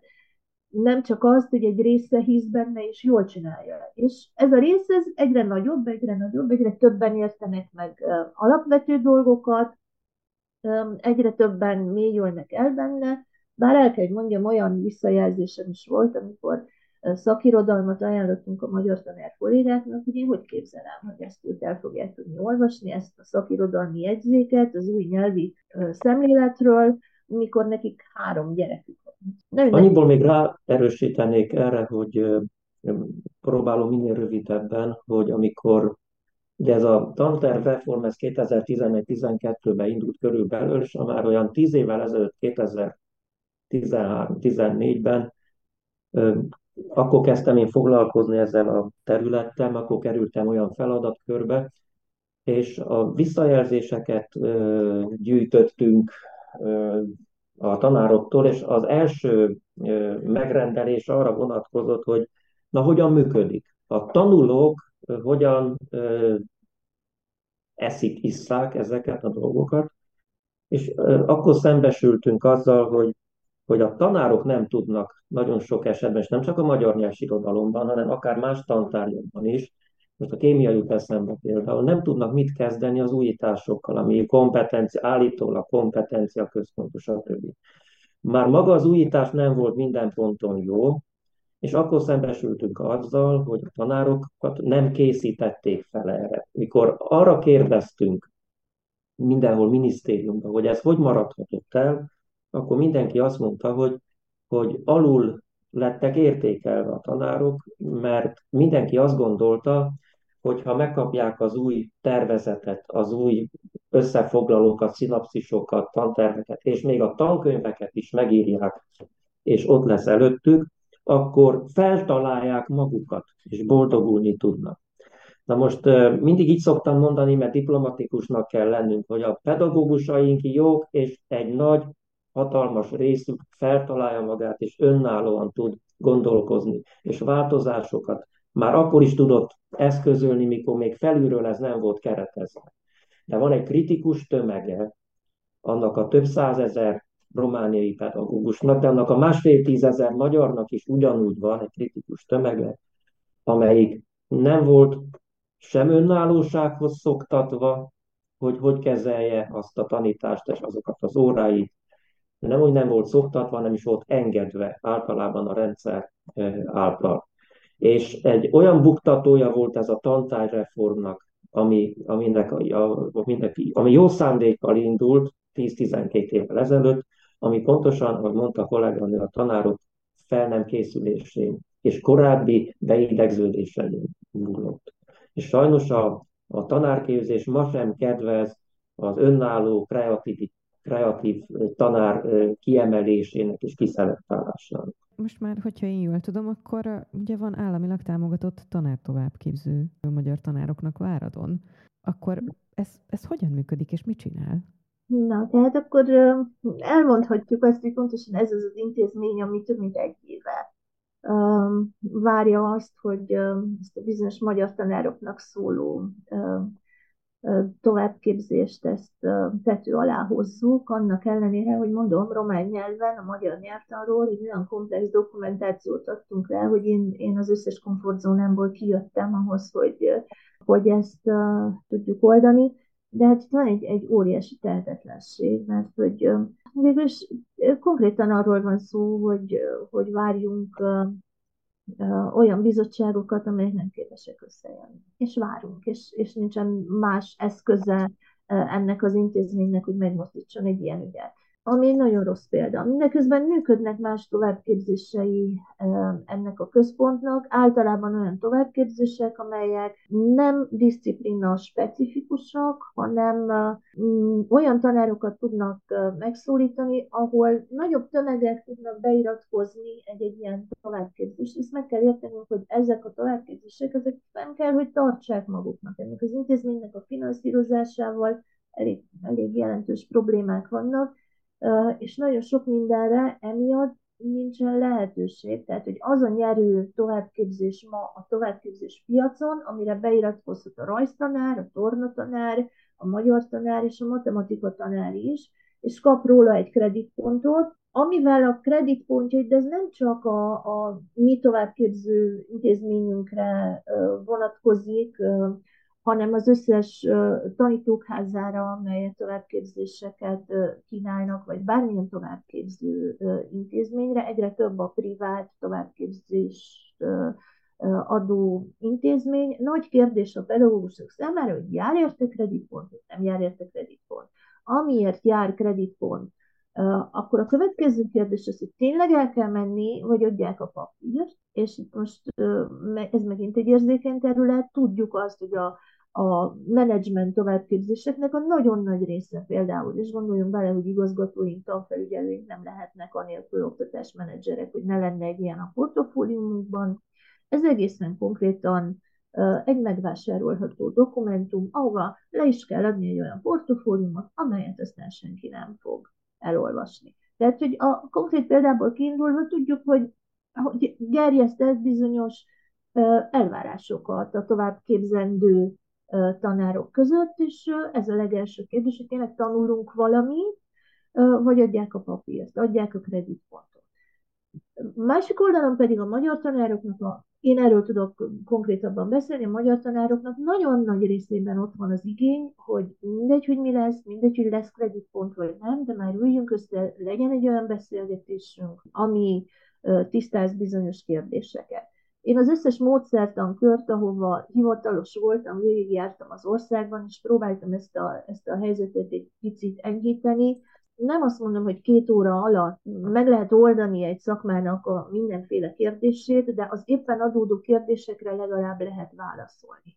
Vagy mi vagyunk az egyedüli olyan, ö, olyan tantárgy, akik módszertani útmutatót ö, adnak a vizsgatételekhez, ami részletesen lebontja nem csak azt, hogy itt milyen kompetenciát mérünk, milyen típusú itemmel, melyek a megoldási algoritmusok, és hogyan kellene viszonyulni a javításhoz a tanárnak, mi az, amit elfogad, mi az, amit nem. Tehát, hogy gyakorlatilag magyarázzuk azt, hogy mit várunk el a gyermektől, ami jó a felkészítő tanárnak, és jó a javító tanárnak is. Ez megint csak egy ilyen tűzoltás de azt hiszem, hogy egy ember kevés ahhoz, hogy rendszer szintű megoldásokat találjunk, és azok az intézmények, amelyeknek ez dolguk, dolguk volna, nehezen tudják felvállalni. Most a Pedagógus Szövetségnek egy nagyon hosszú, hosszú tárgyalások után sikerült eljutnunk egy olyan elhatározásig velük együtt, hogy lesz egy olyan magyar tanárok számára szervezett konferencia, amikor végre konkrétan szakmai kérdésekről tudunk beszélni egy-két, három, nem tudom hány napig. Vagy az, hogy most az értékelésről fogunk beszélni az egyiskolás megyék találkozóján Bukarestben, ez egy nagy szenzáció, hogy egyáltalán Bukarestbe eljönnek ezek a kollégák. Tehát, hogy apró pici lépések vannak, ezek valószínűleg nem elégségesek, tudjuk, hogy nem elégségesek, Közben van egy Tivadat nagyon jól mondja, hogy, hogy van egy nagy, nagy rétege ennek a, a magyar tanári társadalomnak is, aki nem gondolja azt, hogy neki önállóan kellene megfogalmazni egy gondolatot, egy véleményt. Egy kérdés erejéig még Attilához fordulnék. Um, mi magyarázza azt, hogy 2006-ban 100 vagy közel 100 ponttal magasabb volt a magyarországi diákok átlag teljesítménye, a PISA a romániai diákokénál. Milyen oktatási közpolitikákhoz lehet kötni azt, hogy a 2009-es csúcs után a magyarországi diákok átlag teljesítménye körülbelül annyival csökkent, amennyire növekedett a romániai diákoké, és most ez, a, és ez már egy ilyen 50-60 pontos különbséget jelent. Hát ennek biztos nagyon sok oka van. Hát kettőt azért meg kell említeni. Az egyik, hogy a 2000-es évek első felében Magyarországon nagyon intenzíven a, pont egy ilyen kompetencia alapú oktatásra tevődött a hangsúly. Tehát akkor, a, ha úgy tetszik, a, a csapból és a kompetencia alapú oktatás folyt, és ennek nyilván hatása volt arra, hogy a, hogy a PISA vizsgálat is valami hasonlót mért, és akkor ez nem volt annyira meglepő, illetve van egy másik oka is, hogy azért Magyarországon a 2004 óta, ha jól emlékszem, vagy három óta van az országos kompetencia mérés is, ami kezdetben csak egy úgymond egy mintán, de ha jól tudom, 2004-től az már minden iskolában évente mérték. Tehát úgymond a, a kompetencia mérések volt egy diskurzusa, tehát ezért nem volt meglepő, hogy akkor viszonylag jól teljesített Magyarország, illetve és akkor a másik nagyobb tényező, de 2010 után egy nagy átrendeződés indult be a magyar oktatási rendszerben, a, egyfajta, hát sokak szerint visszarendeződés, mások szerint egy ilyen, a, hát egy centralizáció, stb. a fenntartó szerkezet is átalakult, az iskolák már nem az önkormányzatos tartoznak, stb. stb. És azóta eh, hát egy ilyen folyamatos csökkenés is eh, látható. Tehát ilyen értelemben ez nem meglepő, hogy a magyar eh, eredmények valamelyes csökkentek, és akkor ezzel párhuzamosan a román rendszerben is folyamatosan úgymond kezdett kialakulni ennek a mérésnek egyfajta kultúrája, és talán ezért egy picit az eredmények nagyobbak. Most itt hirtelen megpróbálok rápillantani egy idősoros adatra. Hát Romániában a 2006 körül a Hát igen, jelentős elmozdulás van, főleg a szövegértés, meg a természettudomány területén, meg a matematika területén is, de nem annyira vészes.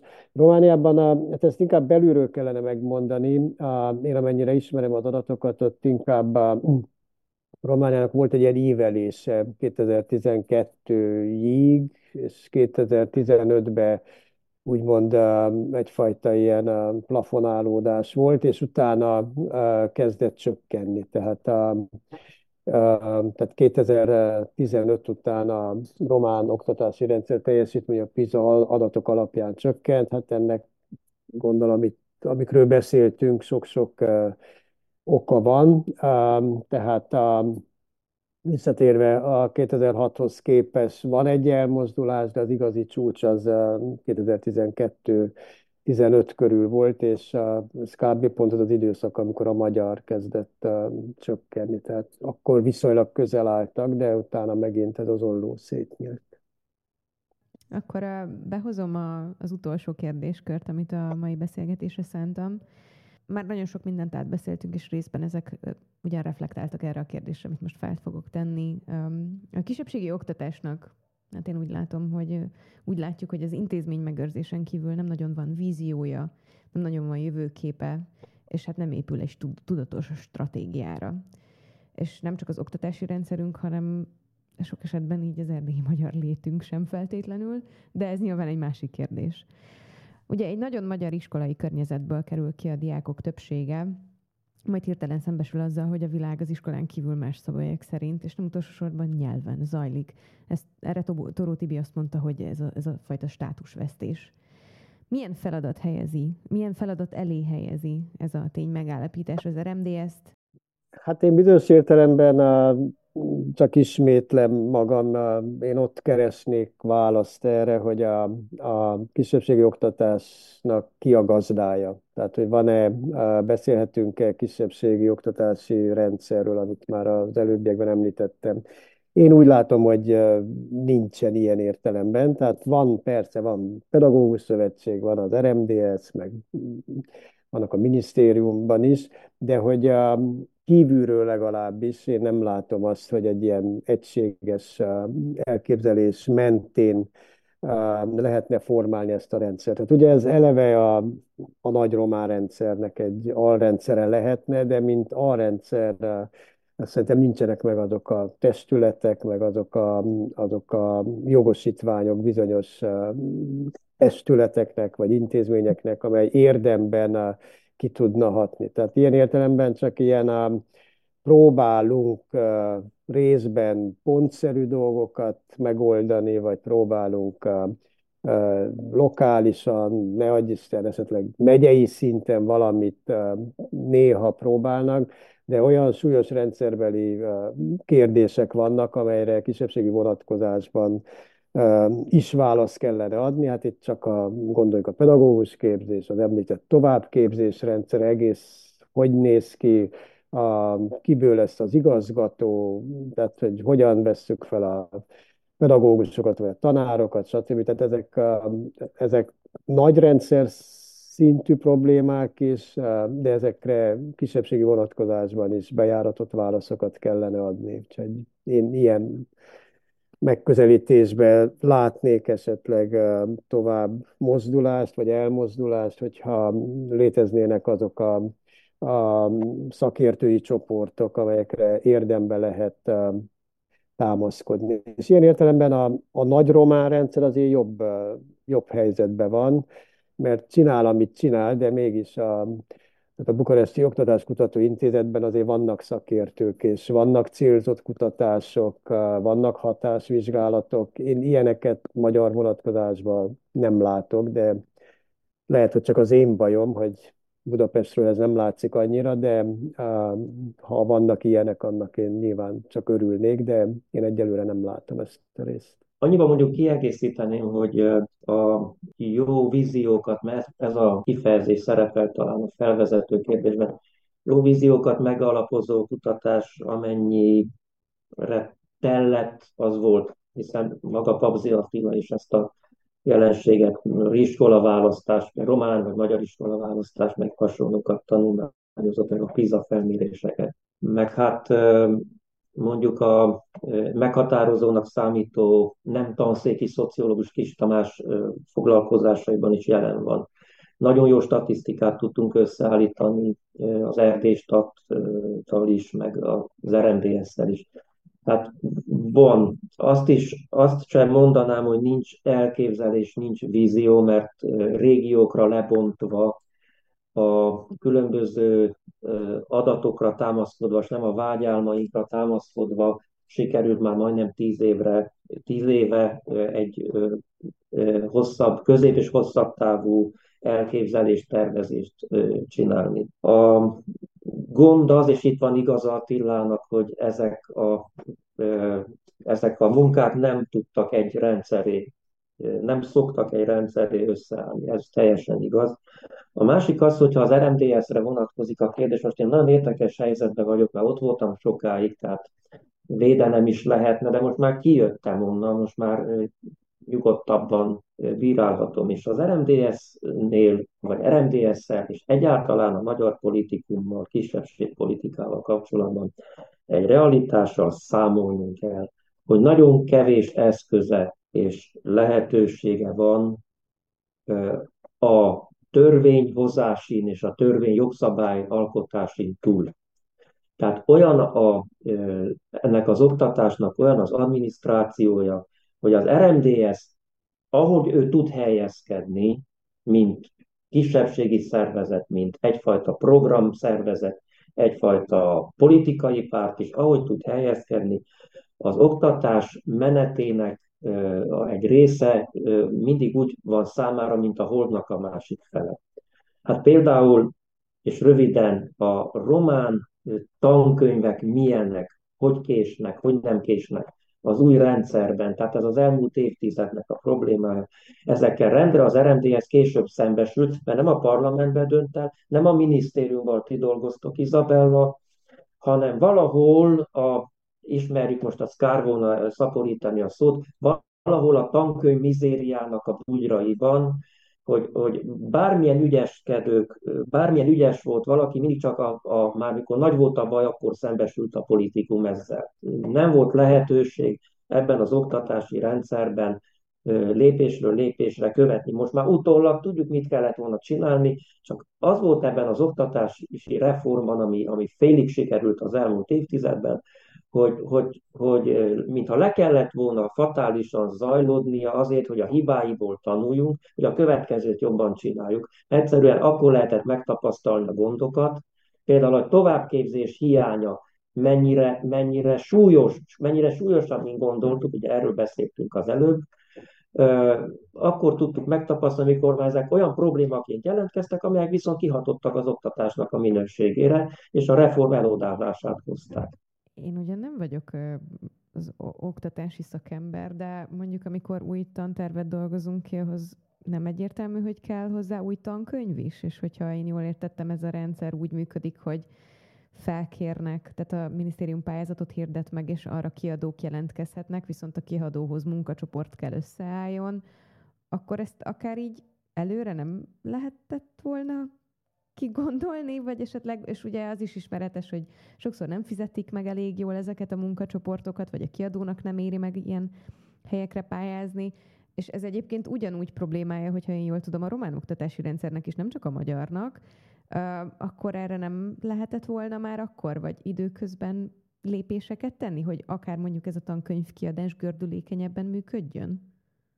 Itt látom, hogy Izabella el fogja mondani, hogy a tankönyvkiadás hányféleképpen működött, mert az, amit elmondott ön, az már nem úgy van rég.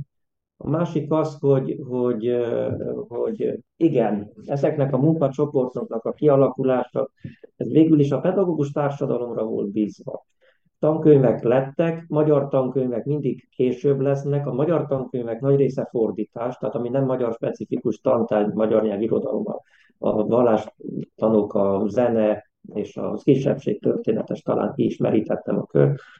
Tehát óriási kavarodás volt itt, de a, amikor, amikor ezzel ez megjelent, akkor már mindig késő volt. Tehát valahol kellene lennie, és ezt mindenki mondja ebben, akármilyen eltérő politikai, vagy nem tudom, szakmai néz, mindenki ugyanaz, valahol kellett volna lennie egy rendszernek, valahol kéne lennie egy központnak, ami lehetőleg nem Bukarestben van, nem Bukarestben él a magyarság, ami az egészet nyomon tudja követni, mert önmagában hiába vannak kutatók, akár intézményes környezetben is hiába van egy ember az RMDS-nél, vagy megyénként is akár egy ember, hiába vannak a tanfelügyelőségek, mert ez nem, e, ez, ez a terület részben gazdátlan ilyen módon. Muszáj tisztázzam a viszonyokat, még mielőtt bármit is válaszolunk, az az oktatás politikai és értékelési központ, ahol én dolgozom, az része is mennek is a minisztériumnak. Tehát, hogy én nem konkrétan a minisztériumnak a kisebbségi főosztályán, ahol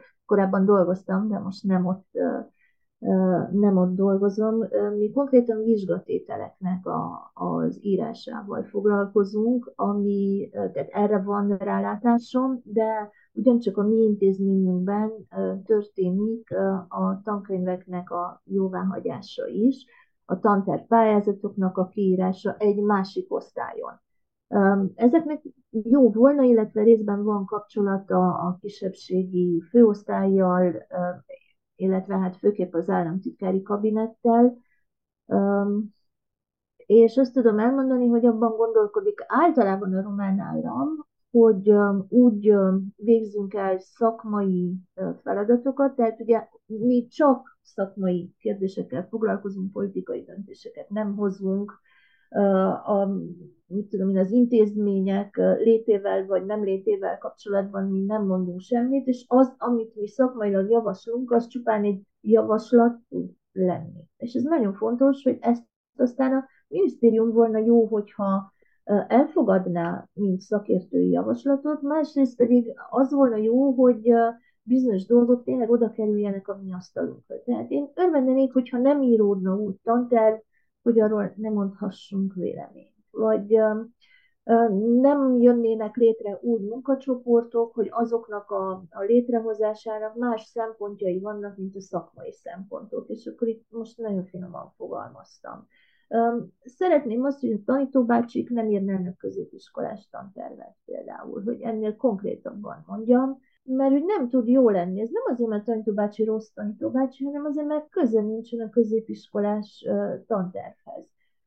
És ugyanezt mondhatjuk a tankönyveinkhez is. A nagy jó indulatnak a, a jegyében engedtük azt, hogy engedtük, engedték, vagy engedtették meg velünk azt, hogy alternatív tankönyvek legyenek, és az alternatív tankönyvek közül jelenleg a magyar, magyar nyelv és irodalom oktatásának ez az egyik jelentős problémája, hogy van egy olyan tanterv vonulat, ami, ami követi és érti a tantervnek a, az előírásait, és van egy másik tanterv vonulat, ebből, ez utóbbiból teljes a skála a négy osztály számára, előbbiből sajnos nem, és akkor itt mindenféle áthidaló megoldást kell találnia erre. Tehát ha ilyen a kiadók közötti, tehát hogy azt kell tudni, hogy a kiadók között itt azért vannak üzleti érdekek, amikben nagyon nehéz, vagy nagyon etikátlan beleszól. De ott egészen biztosan sokat tudna segíteni a döntéshozó, hogy hagyja, hogy ezek a, a munkacsoportok szakmai alapon jöjjenek létre, és ne kelljen más szempontokat érvényesíteni. Sokat segítene ez, például a, a tankönyv íráson is, azt el kell, hogy mondjam, hogy ezeket a román tankönyveket viszont már végképp mi írjuk magunknak, tehát azok a mi, akik magyar tagozaton román nyelv és irodalmat tanítanak. És már mondhatjuk azt, hogy a, a rossz állam ezt keresztül akarja vinni rajtunk, hanem ezeket a, a zöldségeket, mert ki kell mondani, hogy különösen az egy-négy osztályos tankönyvekben én ezt követem valami miatt, olyan, olyan ö, ö, tartalmak vannak, amelyeknek abszolút nem lenne ott semmilyen helyük, és ezeket mi írtuk magunknak, és mi gondoljuk azt, hogy mi gyermekeinknek ilyet kellene tanítani, holott ismerjük, hogy ismernünk kellene, érteni kellene a tantervet. És ugyanezt tudjuk mondani a fordításokról is, hogy ezt a sok lehetetlen fordítást, ezt mi magyarok fordítottuk le magunknak. Így, az más kérdés, hogy milyen munkakörülmények között mennyi idő alatt és hogy. De szerintem, aki jó munkát tud végezni, ez rövid idő alatt is jobb munkát tud végezni, tehát hogy egy tantervben miért kerülnek bele legutóbbi tantervből másfél oldal helyesírási hibát javasoltunk, hogy alkalmazzanak inkább egy másik formát, nem tudom, szerintem rövid idő alatt is lehet írni helyesen, nem csak hosszú idő alatt. Most egy projekt indulna, ami a tankönyveket elemzi, tervezgetjük. A tankönyvek, a magyar fordításokban rengeteg a, helye, a helyes hibák vannak ötödikes románból fordított tankönyvbe, az ötödikes gyerek kiszúrja.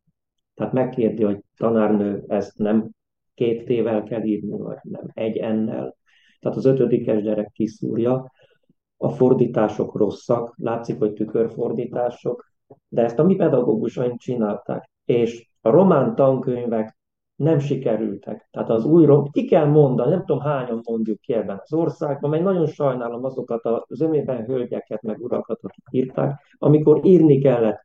Egyedül ők vállalták el amikor meg kellett nevezni a román nyelvet tanító pedagógusoknak, hogy kikre bíznak, őket nevezték meg. Nem tudom, valószínű nem kaptak meg minden támogatást, nem kaptak meg minden segítséget, nem volt meg a szakmai környezet. De hát először meg kellett írják ezeket a nem sikerült, jó, részben persze jó és sikerült, de összességében mégsem jó tankönyveket, amiből nem lehet románul ö, tanítani a diákokat, nem azt kéne megtanítsa őket román nyelvre, nyilván az ö, hülyeség volna mondani, de nem sikerültek, ezt ki kell mondani. A következő hullámnak valahogy másképp kell történnie, de ö, picit szembe kell nézni azzal is, hogy abból tudunk főzni, amint van. Na jó, de ön említette, hogy, hogy létrejönne, vagy indulna egy projekt, ami elemezné ezeket a tankönyveket. Valóban arra van szükség, hogy ezeket a tankönyveket elemezzük, vagy arra, hogy ahogy ön említette, a gazdátlan területnek gazdája legyen, és például az RMDS vagy az RMPS nagyon komolyan belenyúljon ezekbe a folyamatokba, és azt mondja, hogy felkarolja ezt anyagilag is, és hát fejben is. Tehát, hogy ki is van találva rendesen, és pénz is van mellé rendelve. Még egyszer mondom, nem tud ennél jobban az RMDS bele nyúlni. Tehát lehet udemerézni, mert nagyon divatos, nem tud ennél jobban, mert nem arra hivatott. Az RMDS annyira belenyúlt a tankönyvírásba, hogy amikor ezek a magyar specifikus új tankönyvek megszülettek, óriási összeggel, akkorával, hogy egy, egy, egy ültében nem tudta törleszteni és kifizetni. Óriási összeggel, mondom, a kommunitás alapítvány megfizette ezeket a pedagógusokat. Tehát úgy, ahogy piaci áron meg lehetett a grafikust, a fényképészt, a tördelőt, műszaki szerkesztőt, mindenkit, és a szerzőt is. Mert semmit nem kaptak, hiszen akkor voltak félig készen a tankönyveik, vagy majdnem készen, amikor hirtelen úgy mondom, nem, nem jó a kifejezés, de visszaállamosították a tankönyvkiadást, és a kiadók pályázati rendszerét megszüntették, mert az nem működött mert megvolt a tankönyv áprilisban már, de a, a pályázati rendszer nem működött, mert a óvások és az egyebek letárgyalásos bírósági ügyek révén nem lett tankönyv belőle ősszel, sokszor csak következő tanévben, vagy akkor sem. És akkor ott maradtak a tankönyv szerzőink valami 50-60 személy plusz grafikusok, ezek azok, a rengeteg elvégzett munkával sokan belefektettek pénzt, mert maguk a zsebből fizették meg a grafikust, hogy majd visszatérül, ott maradtak, és óriási pénzösszeggel, tehát több, több tízezer euróval tudott ebbe beszállni, ilyen nagyságrendűben. Az RMDS-nek nincs ebben más kompetencia. Az, hogy elemezzük a tankönyveket, amik eddig elkészültek, az nyilván arra jó, rámutassunk azokra a problémákra, amelyeket a következőkben el kell kerülni. Ennyi az egész. Természetesen az, az elemzés nem elég, tehát valakiknek csak ez a szerep jut, a, ö, azt, hogy ezeknek az elemzéseknek az eredményét felhasználjuk, vagy tanulságokat vonjunk le, hogy legyen szaklektor elég, legyen, aki elolvassa azokat a tankönyveket. Tehát, hogy, hogy hogyha állami tankönyvkiadás van, akkor, akkor úgy, ahogy ment ez a 60-as, 70-es években, ott legyen egy teljes spektrumú magyar gárda, aki a, a nyelvi lektortól a szaklektorig mindent be tud szervezni, vagy el tud látni. Váradi Izabella, Pabzé Attila és Magyari Tivadar, nagyon-nagyon szépen köszönjük, hogy velünk voltak ma, és megosztották velünk a témával kapcsolatos gondolataikat. A hallgatóknak pedig nagyon szépen köszönjük, hogyha velünk tartottatok a mai podcastben. Átlátszó Erdély Podcast következőkben két hét múlva lesz. Addig is minden jót nektek. Sziasztok!